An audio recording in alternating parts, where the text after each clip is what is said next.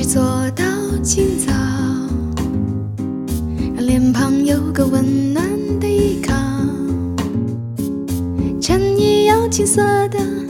咖啡糖的味道，提醒时间的钟表。好心情都为你做好，拨弄一个全新的发梢。你工作太多太忙，衣服少了容易着凉，就是我一点的烦恼。但是到这一学期，我把 pre 给取消了，就是我后来是搞成了叫做谁来参与到创意课堂的组织和设计，就可以获得附加分二十分。嗯，你说这个让学生参与创意课堂，是让他们帮助您一起设计游戏吗？对对，这个难度还是非常高的。呃，因为我第一次尝试就是上学期，一开始是我自己已经想了。我当时想了三个，一个就是我把它叫做交配游戏，这讲的有点太露骨，但其实是一个麻省理工博弈相关的择偶理论的一个实验。然后另外一个就是后来那个光谱游戏，光谱游戏就是战队。第三个就是难得班，那个配对游戏我觉得很有意对思。这个游戏，我一开始其实是在视频网站上看韩国人，他们模拟了一个男大学生、女大学生，每个人背后贴数字，呃，彼此呢能看见，但是不知道自己背后的数字。然后后来我就仔细去查了，发现它其实源远流长，来自于麻省理工，可能是经济学系的某一个博弈理论。它本来并不是想要探讨婚恋的，它本来想要探讨的就是普通的人际交往当中，当然又回到了一个假设所有人都是理性经纪人，然后呢，你其实都是想要寻找与自己价值匹配或比你高的。呃，人通常来讲是不太愿意跟自己，就我们现在叫什么向下兼容这种话。然后后来我就觉得这个游戏放在阿呀哇哇之前去讲会非常的呃契合，因为我第一次讲阿呀哇哇的时候呢，就是学生会有一点反馈，认为找对象不应该是整个量化自己，然后实现匹配，因为他们还没有到婚恋那一步。然后，但是我又想让他们明明白，其实彼此把彼此一进行一个价值量化，然后呢进行匹配，这个在婚恋爱的过程当中也有，只是大家。那个比较的东西不一样，因为我感觉零零后在大学阶段，他可能比较的主要是颜值，嗯，情绪价值啊，他们不太看那个经济上的，但是颜值是一个非常非常明显的东西。然后当时我就因为人比较多嘛，我是给他设计成了一百个人，然后五十个男生，五十个女生，女生是偶数，男生是单数。给他们贴好了之后呢，当时给他们时间其实比较短，也受限于那个教室的场地。我就跟他们说，必须男女配对，你应该尽量组成你们俩这个数字加起来越大越好。然后在这个过程当中，所有人不可以询问自己背后的数字，也不可以直接的去告诉对方你背后的数字是多少。然后其实这个游戏呢，我觉得最重要的就是。通过他人给你的反馈，你大概会知道自己背后的数字是在一个什么样的水平。这个如果对应到婚恋市场里面，就是经常大家会开玩笑，就是从别人给你介绍的对象，你就知道你在别人的眼里大概是个什么样的一个位置。然后呢，后面其实有意思的就是我们预测，或者说根据他的那个研究的一个预测结果，大部分人会找跟自己非常相近的人。去结成对子，很少出现两个人数值相差特别大的。啊，那这个其实，在课上做那个现场的实验出来的结果，也仍然是符合这个，就是大部分人找的都是可能相差的值不超过二十，我们就把它认为是比较接近的。但是呢，它又会出现一和一百这两个极端的人走在了一起，然后也有什么九十五和三，就是这种非常极端的案例，以及本身分数如果在六十分以上，我们算比较高的。他组不了队，总有一部分人会是落单的，啊，所以我当时就会故意找出代表性的，就比如说零和呃一和一百的，然后七八十分但是组不了队的，来让他们谈一谈，然后呢也会在这个过程里面去询问你采取了怎么样的一个玩游戏策略？你是就是守株待兔型，对吧？我就定在原地，然后让别人来找我，还是有的人他会满场跑？哦，就是每个人他的那个活跃程度和他的策略是不一样。然后我就有想要问他们，你自己想一想，是不是你平常的交友，甚至是找亲密伴侣，也是采取了一个相似的策略？因为这个可能会有一定的相似性。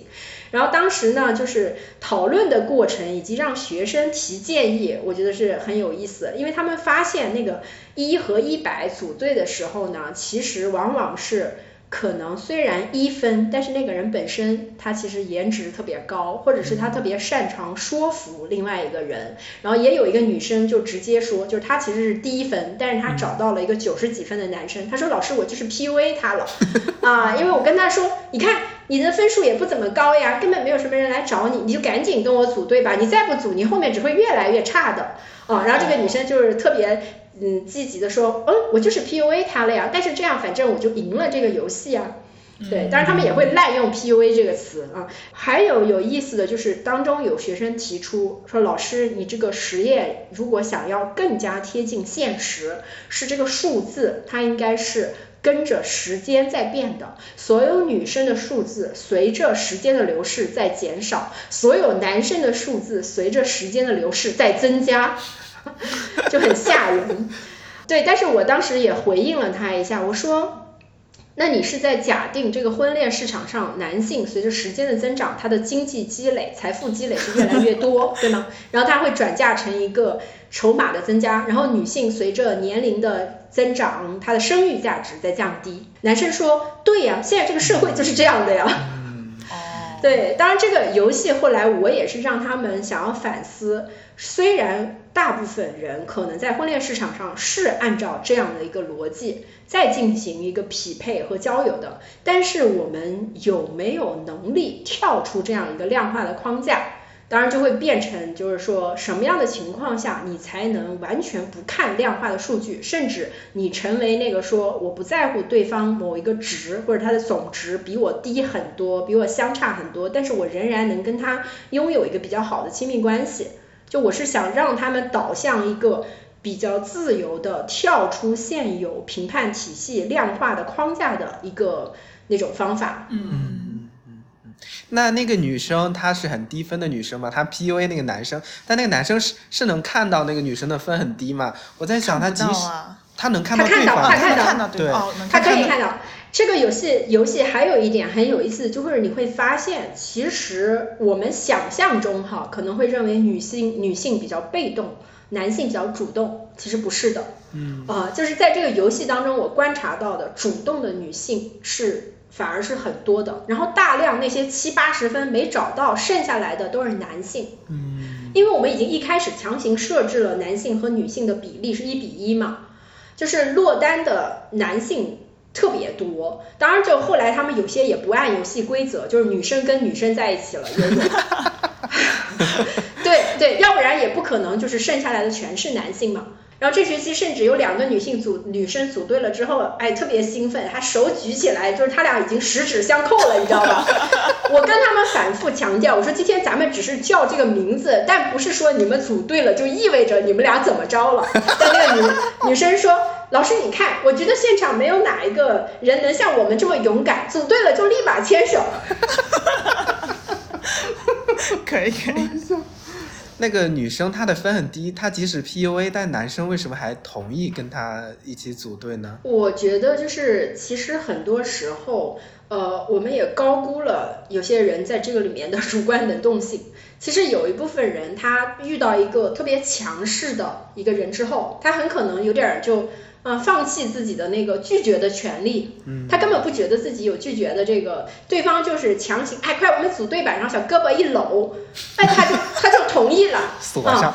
对对，锁上了，锁上了，而且有些就是有些人老说自己社恐啊啥的，我觉得是现在好像有些 I 人还是怎么着啊。就是说说的难听一点，有点逆来顺受，你知道吧？他他也不想有太多的，就是我主动怎么怎么样去选择去去怎么样，然后他可能有一个伴侣过来找他，嗯，还行，嗯，他也就接受了，嗯嗯。甚至可能在谈恋爱的场域当中，我觉得这种也是有的，嗯，对吧？就是他一个比较被动的人遇到一个特别主动的人之后呢，他可能就就同意了。虽然我们在外人看来可能会觉得他们俩并不匹配。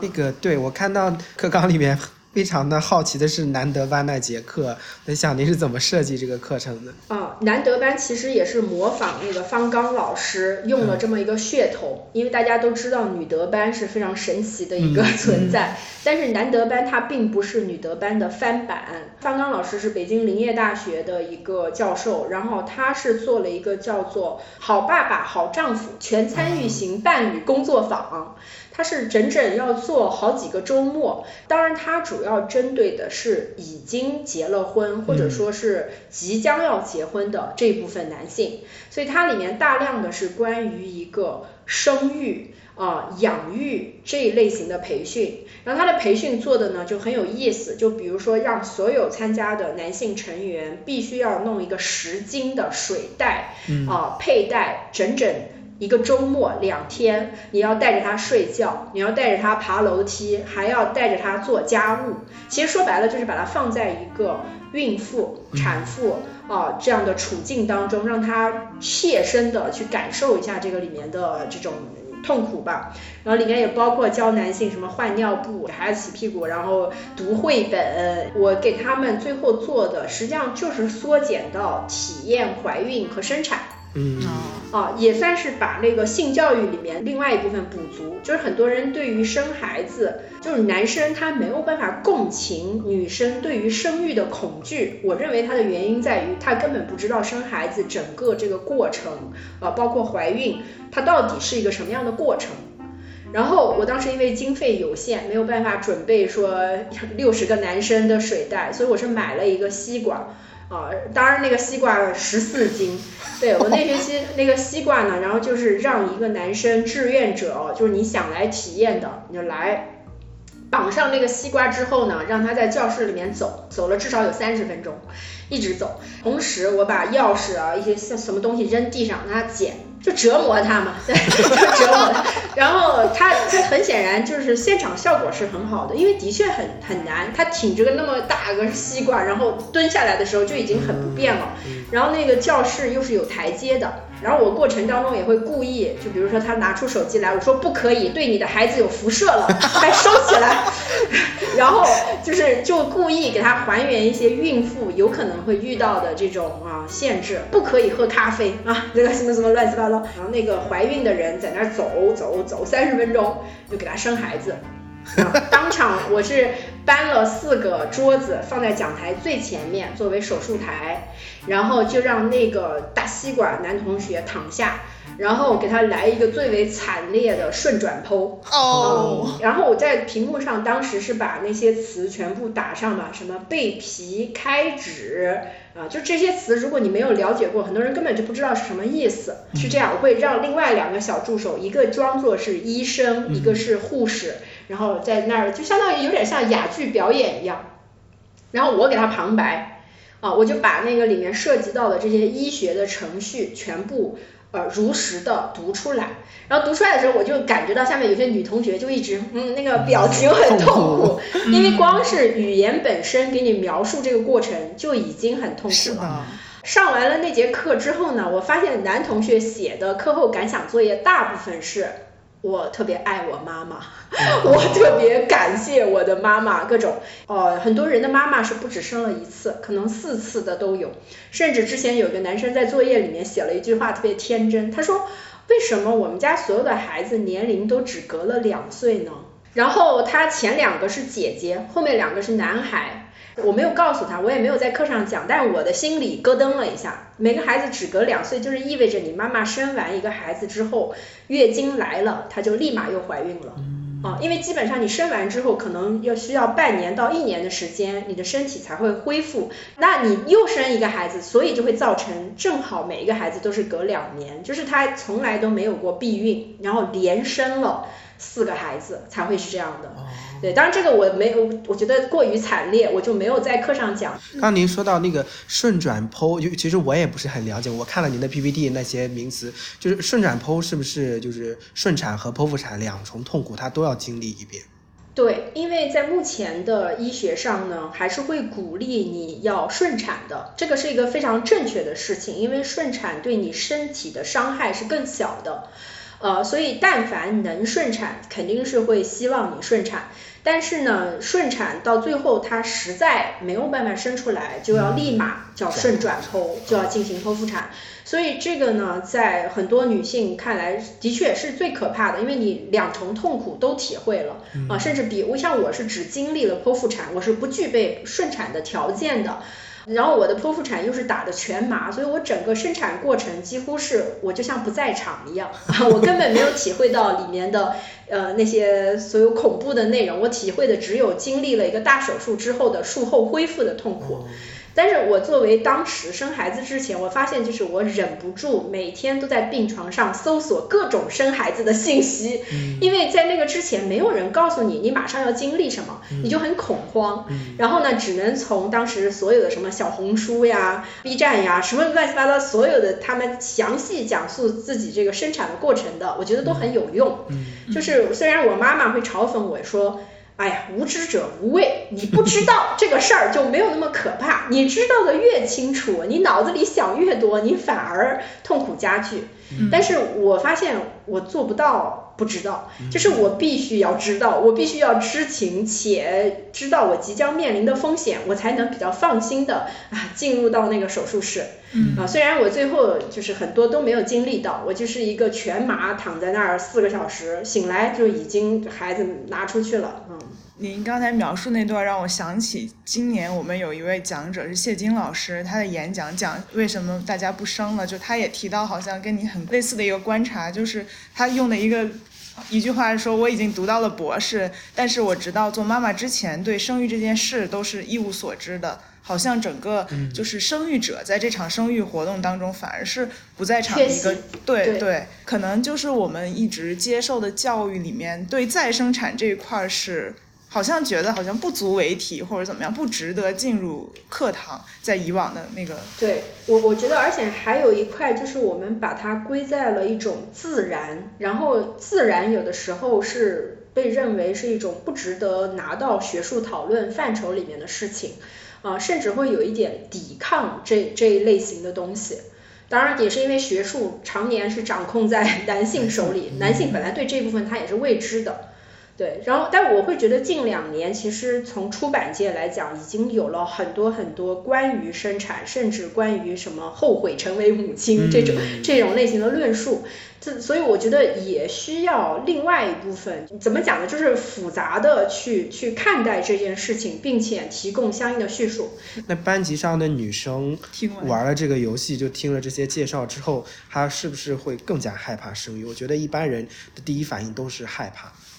是的，是的，呃，我我觉得这个我作为曾经一个非常恐婚恐育的人，我是高度感同身受的，嗯，我甚至对于无痛分娩啊，我都不相信，我 无痛分娩，我觉得就跟说无痛人流一样骗人，呃，对，对，就是这它肯定是痛的呀，而且就算这个过程不痛，那前面十个月也是对你的各种会造成很大的影响嘛，所以我觉得这个不能否认这个里面的痛苦，不能说它就是无痛无痛，只能。能去讲述这个里面除了痛以外的复杂的其他的情感和体验，来让做决策的人知道他即将面临的东西。嗯，因为我们单方面的告诉他无痛无痛，他他他这肯定是骗人。嗯，只是说现在这个复杂性的论述目前是不够的。嗯嗯嗯，我然后我我个人也会觉得，像下学期的课，我可能就会想办法增加一节课关于呃育儿。就是育儿这个过程当中，它给我带来的很多我完全没有预料到的认知上的呃体验上的各种突破呀，或者怎么样。然后也是我作为一个曾经恐婚恐育的人，我现在在回看生育这件事情，我觉得就是这个是可能对于年轻人来讲，虽然他们很讨厌你作为过来人给他一些什么，但这个是有意义的，因为他的确没有经历过这个事情的时候，你读再多的书，你你再怎么想象。他都没有一个经历过的人好好反思之后，好好整理之后告诉你的内容，其实还是有一定的价值的。那比如说那个你讲生育或者说西瓜的那个游戏之后，男生或者女生他们有人会跟你说课后反馈说我的观念好像有一些松动或者改变吗？嗯，会有男同学说，就是我会尊重我女朋友做出的这种生育的选择，绝对不会去强迫她了，因为他意识到在这个里面女性要经历的这些痛苦以及各种是非常大的。啊，因为我们之前也在阿亚瓦那节课讨论过他的那个著名的婚前五问。其实婚前五问里面有两个问题都是关于生育的，就比如说我我没有生育能力，你的家庭还能不能接受我跟你结婚？然后还有一个问题是我生孩子的时候难产，保大还是保小，就是非常不合理的问题。但是在那个问题的时候，我当时一般是会让男同学呃设身处地的去设想一下，即使你没有女朋友，但是如果你的女朋友问你这些问题，然后也会让女同学，如果你有男朋友拿去测试一下。呃，虽然他这个婚前五问。问题很大，但是我觉得它其实背后还是关于女性对于婚姻当中面临的生育的啊，然后房产的种种的那个焦虑，她希望在婚前得到一个回应和解决。然后我就发现，在婚前五问那个环节，男同学表现出了非常难以接受自己的女朋友没有生育能力这件事情，就是他们甚至会说呢，我的父母是不能接受的，所以我也不能接受。当然，就是在匿名保护的情况下，他给出这样的一个答复。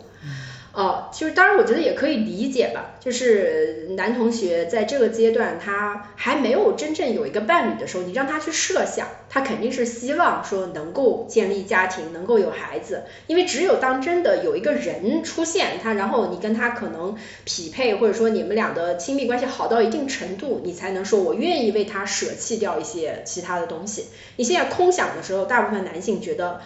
啊，还是希望能自己的伴侣能有生育能力，但是上完了这个难得班之后呢，很显然，我觉得是出现了一些松动的，就是他之前是低估了生育这件事情对女性的身体、心灵各种造成的这个一个巨大的影响，他现在就会觉得，其实生育选择应该掌握在女性自己手里，而不是说我娶了你，我就有权利要求你给我生一个孩子。嗯。就听下来，我有一个感受，就好像那个切西瓜的游戏，或者说我们讨论具体的、很具体的情境的时候，对男性他的那个想法，或者说他接受女性主义这件事情本身的作用更大。就相比于，比如说你去让他读波伏娃，或者是我不知道，因为看到你那个课程大纲里面也有很多女性主义著作。对我我我觉得对于男性的也不能叫改造吧，就是 让他们获得啊，对对对，我我觉得对于他们来讲呢，他很多时候是对于这个事情没有一个带有细节的认知。以及他没有办法设身处地的站在女性的角度去体验。我看到在课纲里面，其实呃那些女性主义的理论材料，其实是在这个游戏课之前的。对不对？我我觉得，因为大部分学生可能是大一、大二的，呃，还比较就以前可能没有接触过这些理论的，刚开始读这些材料，对他们来说困难吗？呃，他们不用读啊，不用。其实其实这个课我当时。一开始的时候很天真，对我每节课还准备了一些所谓的 reading，就是希望他在课前或者是课后读。后来呢，发现他们对于公选课他的期待就是我每周来坐在这儿听听你讲八十分钟的相声，接受一下心灵的马杀鸡，就是给你面子了，老师啊，你还指望我 还指望我课后读读 reading，你可别想太多，老师。嗯，这个也是我从另外一个学长在南方科技大袁长根老师啊，也是发现学生目前在大学里对于公选课的期待，哎，就是你不要浪费我其他的时间，老师我就坐在这八十分钟，请开始你的表演吧。对，所以你不要奢望他能读什么 reading，那个只能是放在专业课，甚至可能研究生阶段才有可能学生愿意啊去做的事儿。所以说带他们读这个，其实就是我读完了之后，把它糅合成一个四十分钟到八十分钟的 PPT。然后呢，你光把它变成 PPT 还不够，因为但凡提到一些主义和理论性的内容，他们就会来了。老师听不懂，听不懂 啊，嗯，就是你得说人话，你得讲一些生活当中的场景，要不然我们理解不了，嗯。所以我讲那个父权制与资本主义的时时候，其实只能截取它里面的一些内容，然后那些内容呢，我再找一些，一般来讲会用我自己的例子。因为就是你真人在那儿，你你用你自己的例子，他们会觉得是最有说服力的，啊，所以我当时就是把他的那个资本主义下的生产劳动和再生产劳动是没有办法并存，说白了就是对于女性来讲，你一一边要上班，一边生娃带娃这些事情。就是难以平衡啊，根本不存在平衡。然后当时我就把我最惨烈的那个经历，就是带着泵奶器去面试的那个事情，呃，给他们讲了。然后呢，也也在 PPT 当中给他们展现了关于母婴室太缺少这个事情这个事实。对。然后，但是这部分内容我觉得其实还是对男生的影响很少，女女生大部分是感受到了，但是男生就。有一点在旁边看看戏的那个态度，对对。那后来那门课就是你上父权制与资本主义那门课之后，你也留了一个课后作业，就是让女同学去实践一人一杀。就这个概念，好像现在大家也谈的还比较多。然后可能要先给听众解释一下上野千鹤子的这个概念。一人一杀出现在他的那本《女性主义从零开始》里面，他跟另外一个漫画家的对谈里面就有说到呢，就是我们改变父权社会的这个努力。可能是没有办法成功了，或者说在有生之年是看不到他成功了。但是我们还是可以去改造一个男性个体，但通常这个男性个体就是你的亲密伴侣。然后在上野千鹤子和那个漫画家的对谈当中呢，他就说，感觉很多年轻女性她是没有抱着这样一个改造她的亲密伴侣的那个决心就走入到这段关系的。那上野千鹤子觉得这个是。不对的，他说就是你都要跟这个人生孩子了，你怎么能不对吧？跟他把很多事情谈清楚，以及你能够抗争的，让他承担家务，让他帮助育儿等等这些事情，都是应该你去争取的。虽然说就是我们期待他本来就是平等平等的分担，但是现在很遗憾不是这样。但是我们不应该放弃改造个体男性的这种决心和努力。他把它就是上升到一人一杀，这个听起来有点吓人的词。对我其实当时呃给那个男同学女同学上父权制与资本主义，后来第二个学期我就没有太多的去讲。我的那部分之后，我加了一个新的问卷，就是让他们填自己的父母在家庭照顾上面的每周的一个时间和他外出劳动的一个时间。然后我们其实就是非常快的可以发现，男性全都是上班的时间远大于他承担的家庭内部劳动，而女性的话呢，她既要上班又要承担家务劳动，就是她的那个男女的差异非常明显。让大家去看这样的一个数据，而且这是来自于他的爸妈嘛？我觉得就是也实现了告诉他们，在这个家庭当中，那个照顾劳动，它必然是要由某一个人来承担的，它不会凭空消失。然后这一部分照顾劳动，目前为止大部分都是女性在无偿的去做，而且我们都是以爱为名嘛，你是一个好妈妈，你是一个好儿媳啊等等。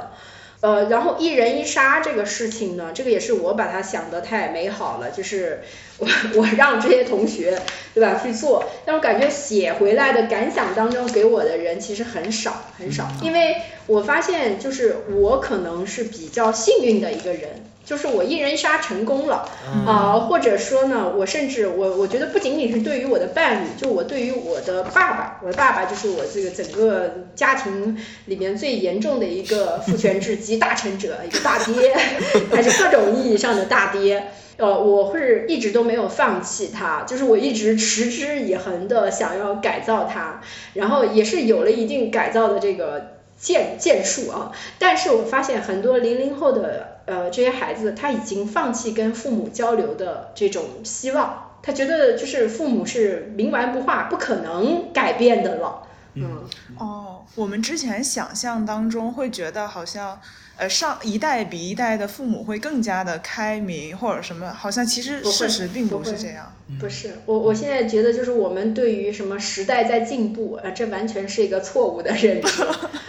其实我这学期就是也是进行了一个新的尝试，就是让他们提交一些非虚构写作作为他的期末作业。然后我收上来有些之后，我自己读了之后都感觉很唏嘘，甚至我就当时读完头都嗡嗡的。比如说，尤其是有些学生，我是知道他是哪一个人，然后他给我明确的是一个卷王加上阳光开朗大男孩的形象，但是他交上来的非虚构写作呢，嗯，他写的是他和他的妈妈，然后我把它简简化啊，粗暴的简化一下，其实是他是他的妈妈常年在外做育儿嫂。嗯。甚至呢，中间有过帮他的舅舅在深圳带舅舅的孩子，这个事情持续了五年，正好是这个男生从初一到高二那五年，然后他一直到这个孩子读高三，他的妈妈才回到老家去陪伴他。那其实他对这个事是有心中是有怨恨的，说白了就是他的成长，他的妈妈一直是缺席的。他也有提到说，呃，现在他的妈妈有时候想来学校看他，他都不愿意见他，啊，然后文章最后结的尾呢也非常的消极悲观，就是说我知道这些是有问题，但是我不想改变。然后文章一开头就是我和我妈妈的关系三个字，陌生人。呃，对，然后里面也有讲到他小时候和他的姐姐家里一共就这两个孩子，是生活在爷爷奶奶家，父母常年外出打工，然后唯一印象中记得的呢，就是父母回来以后打架，打到姐弟两人都不敢去拉架，就看着他们俩打，然后觉得父母都疯了一样。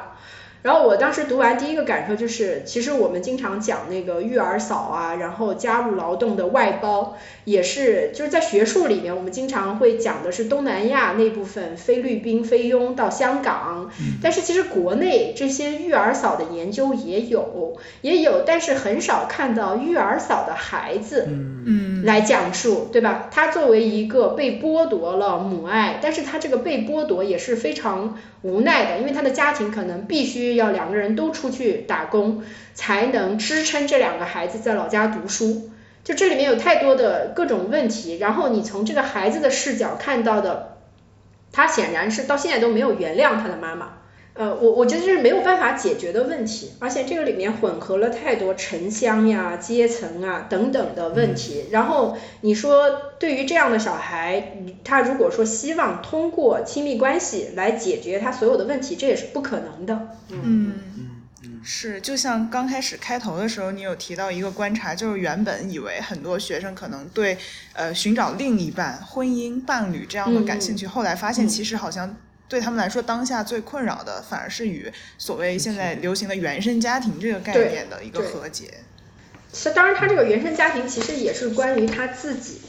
就是他自己处在一个好像与家庭物理上脱离了，马上好像有了工作就能独立，但是他又没有办法完全跟自己的父母，现在流行叫断亲嘛，对吧？他处在这样一个非常过渡的阶段的时候，他其实很痛苦，嗯。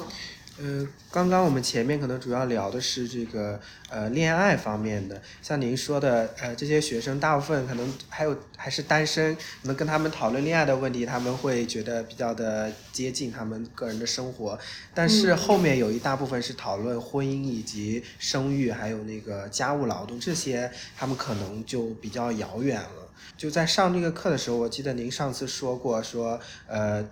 讲完家务劳动那一刻之后，有个男生说，来跟你说说你厌男，这个是怎么，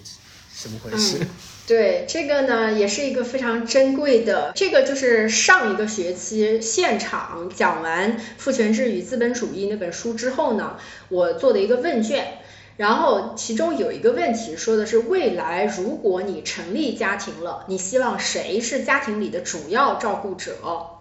然后我们就会发现这里面很有意思哈，男生。有百分之二十二点五四，也就是十六个人，他选择了自己当然，我们可以把它归功于可能我上完了这一课，对他们实现了一个改造，是吧？这些男性很愿意成为家庭里的主要照顾者。你可以在这里看到有百分之五十七点七五，当然就比较多的人还是选了一个无所谓。嗯。而与之形成鲜明对比的，就是有零个女生 希望自己是家庭里的主要照顾者。嗯。然后有百分之五十的女生选的是第三项必须平分。对，然后我当时就是我我是现场就是打开的这个结果，我就现场也点评了一下，我说没想到呀，零零后男生已经思想这么进步了，呀，其实我是真心的夸奖了一下他们，但是这个话呢，应该就是在某些男生看来，觉得我是在阴阳或者是讽刺他们啊，其实主要就是这个问题的一个结论，就是激起了他们的一些可能不满啊。当时这个男生课后来找我，他很认真，就是一脸严肃。他说：“老师，我觉得你的观点有点过时了。现在的男青年并不是你讲的那样的，他们其实更想要成为家庭中的主要照顾者。”那我立马还得给他一个解释嘛，我就跟他说，就是我讲的研究成果，其实也就是上野千鹤子的那个成果。然后我就说，这个研究里面的跟你现在之间，它一定是有时间上的差异，可以在 presentation 的环节去补充。啊，你觉得零零后男性现在的这种趋势？然后这个同学就突然提出了一个说，我觉得你这两节课非常厌男，从上次的有毒的男性气质到这个职场妈妈的困境，好像你对男性有很深的仇恨和愤怒。你在课上一直批判男性，这些内容其实没有什么用，反而更挑起性别对立了。然后另外一个男生在旁边一直听着的。他还说：“老师，我觉得你这两节课没那么有意思了，而且你也越来越不温柔了，你在课上太强势了。”我当时说实话已经快要绷不住了啊！当时，对我当时就跟他说：“我就是一个愤怒的女权主义者，就是这个愤怒，我是不不想要抵赖，说我不愤怒，我肯定是愤怒的。但是我也感觉他们没有听懂那个有毒的男性气质那一节课。”他们其实始终觉得我在讲，好像所有的男性气质都有毒。当时我们至少得说了有三十分钟。哦，他认为虽然女性在家里做这个家庭主妇，但是因为男性挣的钱全部交给了这个女性，所以家庭里的女性才是真正花钱的人，掌握了家庭财政大权。然后这个男同学就觉得，在这种情况下。你不能说这个女的是无偿劳动，说你怎么解释？对我是反问了他一个问题，我说就是如果你未来成立了家庭，你到底愿不愿意做家庭里的主要劳动照顾者？但是他给了我一个回复是这句话，就说如果我的生活技能比较强，以及我的赚钱能力比较弱，那我就会考虑做家庭里的主要照顾者。其实我当下就给了他一个反驳，我说你为什么要限定？为你的生活技能比较强，以及赚钱能力比较弱。首先，这个相对性你是跟谁来比的，对吧？以及生活技能和赚钱能力之间，它又是怎么样去衡量的？他就跟我说，这个的意愿和在家做照顾者是一样的。我说，那这个时候为什么不需要限定一下生活技能比较低，赚钱能力比较强才出去挣钱？因为按照你刚才的逻辑，如果你想要在家做劳动照顾者的前提条件是生活技能强、赚钱能力弱，你才想要在家，那为什么出去工作的时候不会反之亦然一下？啊，然后我就问他，那难道女性的生活技能是天生就强吗？赚钱能力是天生就弱吗？如果不是的话，那为什么目前大部分的主要家庭照顾者都是女性呢？他们在成为照顾者之前，有没有获得你刚才提出的那个去比较一下自己的生活技能和赚钱能力强弱与否？嗯，对。当然那天晚上我们就是结束在一个非常不愉快的氛围下。嗯嗯。就是他觉得我并没有解答他的那个疑问。当然那个架吵的呢，我觉得还是挺好的。我我后来以至于我下一节课花了四十分钟让向所有人展示了一下这个吵架。那他他后来是什么？他没来，他那四十分钟他没来，把我给气的，就是为他专门准备，也不叫专门为他吧，因为我能感觉到，我讲那个父权制与资本主义之后，很多男同学他们还是没有办法。呃理解，或者说呢，他还是觉得你在无痛呻吟啊，无痛呻吟体现在你就算是家庭主妇，但是你老公挣的钱全部给了你呀，这钱是你花出去的，他觉得这不能叫无偿劳动。然后要么就是他们反复的说啊，现在女的已经强啦，女的收入都比男的高了呀，你还在这说这个什么家务是无偿劳动，有什么意义？对，但是你真正让他自己选的时候，你还是能看出来，他们也意识到了自己并不是很想做那个家庭内部的呃照顾者，然后他就会给他加上种种限定条件。但是，但是我想让他们意识到的其实是，就是谢金老师说的，你这个是整个社会对于照顾劳动就是认为它是没有价值的。就一个原因是因为他们还挺小的，对于这个家务和照顾劳动没有那么切身的感受。对，这也是我这学期讲到这个的时候，我发现有男同学他当时就跟我在那儿拿话筒说：“老师，我今后就全部点外卖就可以了。”对他会觉得家务劳动不是一个需要担心的事情，而且他说我不结婚，我就一个人生活，嗯。我是不需要做任何家务劳动的，我就点外卖，然后就是让清洁阿姨帮我定期打扫就可以了。他说这个我我厌恶任何的家务劳动，我觉得这个家务和照顾劳动都应该被排除掉，就是我们人类的负担之外。嗯，哦，我曾经也有过这种想法。对对对，但是我觉得可以理解，可以理解，对，以及。当然，这个我我个人也不完全排斥这个。就比如说，你通过技术去解决一部分这种负担，也也不是一件坏事啊。只是说，我会觉得，就算单身，比如说你也会生病呀。你你如果养宠物，就是它的这个照顾劳动，其实就是我们现在对于任何能产生生产价值以外的劳动，我们几乎都是觉得它毫无价值。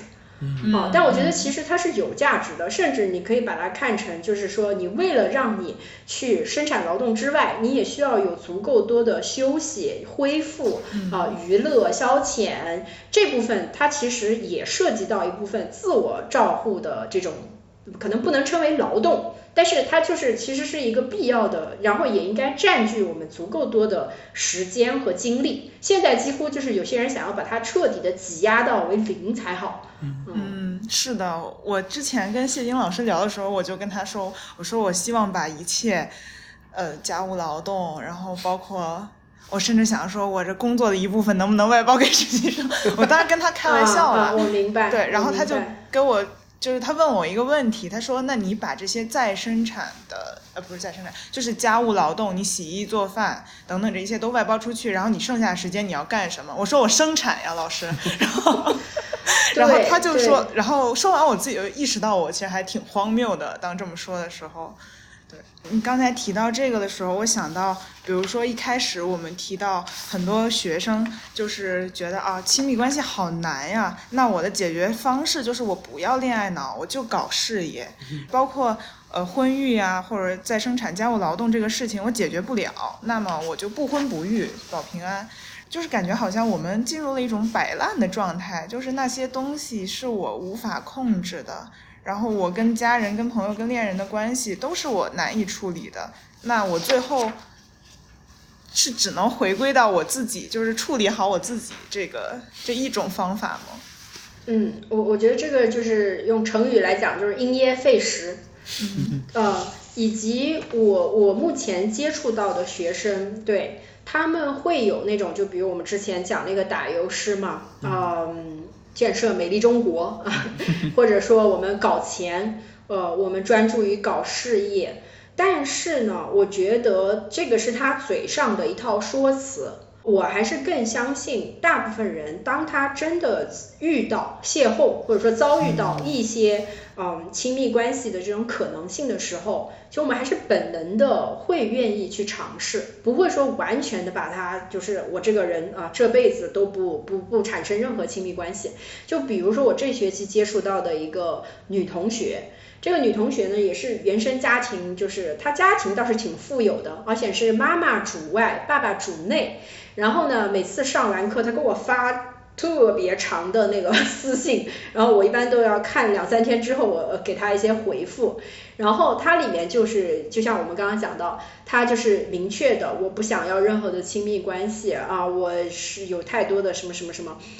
但是最后一次他给我发的时候，他被一个女生表白了。对，然后他也不清楚自己的性向，他的文字其实表达能力非常好，他给我详细描述了在那个过程当中，他说他全身颤抖，他没有办法控制自己，然后呢，他甚至站在阳台上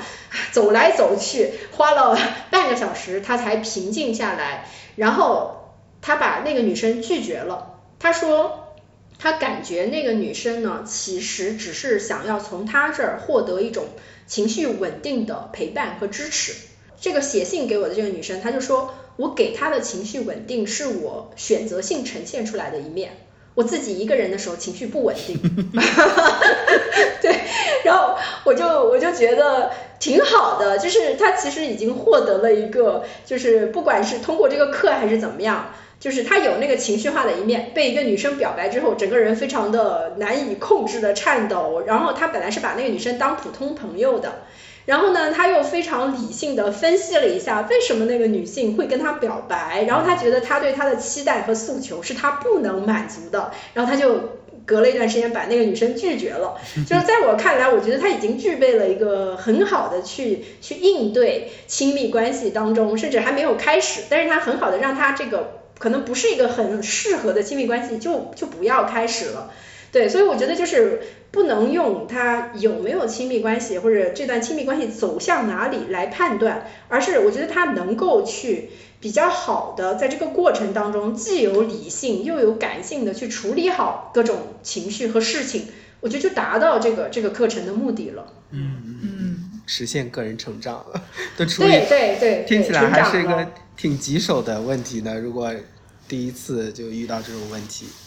对对，而且他我觉得就是比较好的，就是你能够把自己的那种呃不理性啊、情绪化呀，或者我们现在嗤之以鼻的恋爱脑啊，你跳出自我来把这个东西叙述出来，其实这就已经是一个很好的进步啊。对我也可以再补充一点，就是我在第一次开这个课的时候，还有一个设想，就是想专门讲那个 Her 那个电影，那个他，就是他其实跟那个有点像一个人工智能的伴侣。云端情人，哎，对对对对对，我特别喜欢我我特别喜欢那个电影。然后我其实经常会设想，就是就我们来一个科幻的结尾哈，在未来，我是觉得人工智能伴侣是一定会出现的，而且呢，这个人工伴人工智能伴侣能不能具身化哈？我觉得因为科幻电影里面现在已经展现特别多了，然后我有时候看那些电影，我也会问我自己，甚至问小陈，我说，嗯，要不尝试一下这个人工智能伴可能比真人好多了，对吧？真人好烦，真人整天这个有矛盾有吵架，真的是太累了。然后我会发现，就是我会觉得还是有有很多东西是 AI 没有办法实现的，而且我也会觉得它越是通过算法，越是能够取悦我。我反倒还是会期待那些他很烦的那个点，因为他往往他很烦的那个点，或者他挑战你，他质疑你，他让你不舒服。其实这些时刻你跟 AI 之间是没有办法获得，然后这些时刻又特别能够帮助我，呃，神奇的看到我自己。这个我觉得就是体现在，甚至像那个男同学说我厌男。说我厌男，让我充分的认定，对我就是一个愤怒的女权主义者，以及对我就是不愿意呈现出一个温柔的假象，我一点也不温柔，我也不希望自己温柔，我为什么要温柔？你凭什么要求我温柔？对吧？你有让男老师温柔吗？啊，我会觉得就是其实这个观点本来他如果不来质疑我，我是没有仔细去想过的。他一来质疑我，哎呀，我就特别清晰了。对我，我觉得这个就是一个非常有意义的他者与自我之间的这种冲突之后带来，让我意识到。我自我到底是什么样子？然后这个不管是从这个普通的社交师生关系，还是亲密伴侣之间的，我觉得都是有意义的。只是说我们很多时候太过于强调情绪稳定以及正向的情绪价值，然后特别想要避免所有的负面的消极的情绪，导致因噎废食。就跟我的朋友还有同事相处之后，我发现我本人就是对于不确定性和复杂性，我不仅不排斥，我甚至可能会有一定的觉得。拥抱它，而且我可能有一个用他们的话讲，就是你有一定的底气，相信自己是能够应对这个不确定性和复杂性的。嗯，当然，就是如果不是很想做这部分的人，肯定不能强求他啊，也走上这条不确定性和复杂性特别多的。这个还是就是又回到因人而异吧，因人而异。对，嗯。那我就再问最后一个问题吧。跟您聊的这个过程中，我们可以。注意到，就您的这门课程中，其实呈现了非常多的恋爱中的痛苦，或者是那个呃婚姻中的一些不那么幸福、不那么快乐的事情。但是前几天我让您给我们的那个礼盒写一个贺卡的时候，您还是写了说祝大家就是坠入爱河嘛。所以您对于亲密关系或者爱情来说，还是持一个比较积极的态度，是吗？嗯，不能简单的用积极和消极来界定。就是根据我的观察吧，就比如我身边也会有一些就是四十多岁的女性啊，对我我我很容易跟四十多岁、五十多岁的女性好像有一种忘年之交的那个感觉，然后我发现她们还是非常渴望爱情，嗯，就是这个可能几乎是一个跨年龄的一种。渴望，当然你可以把它上升到，其实就是对于生命力的一种渴望。就的确在那种坠入爱河，甚至我们前面讲到恋爱脑啊，不顾自我的一些那种付出的行为当中，其实你就觉得自己的生命在燃烧。啊，然后哪怕再老，大家还是会渴望有那么一些让你实现这个信仰的一跃，或者说恋爱脑的那种人啊、瞬间啊、事情。所以，我我会觉得，就是坠入爱河也不一定说是有一个明确的人，他可能就是能够让你产生那种冲动，想要燃烧生命。啊，为之做出很多并不利己的一种付出的那种行为，对，所以还是鼓励我，我个人也是憧憬吧。但是就你作为一个中年已婚女性哈，不能不能讲这样的话，只能就只能说在婚内婚内实现这种这种瞬间，或者说转嫁到就是人以外的啊呃这种时刻上面去。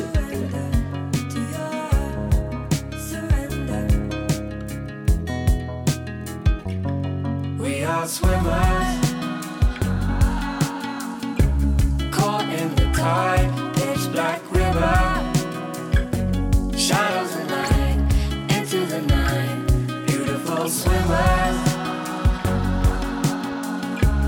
Losing the fight, constant river. Shadows of night.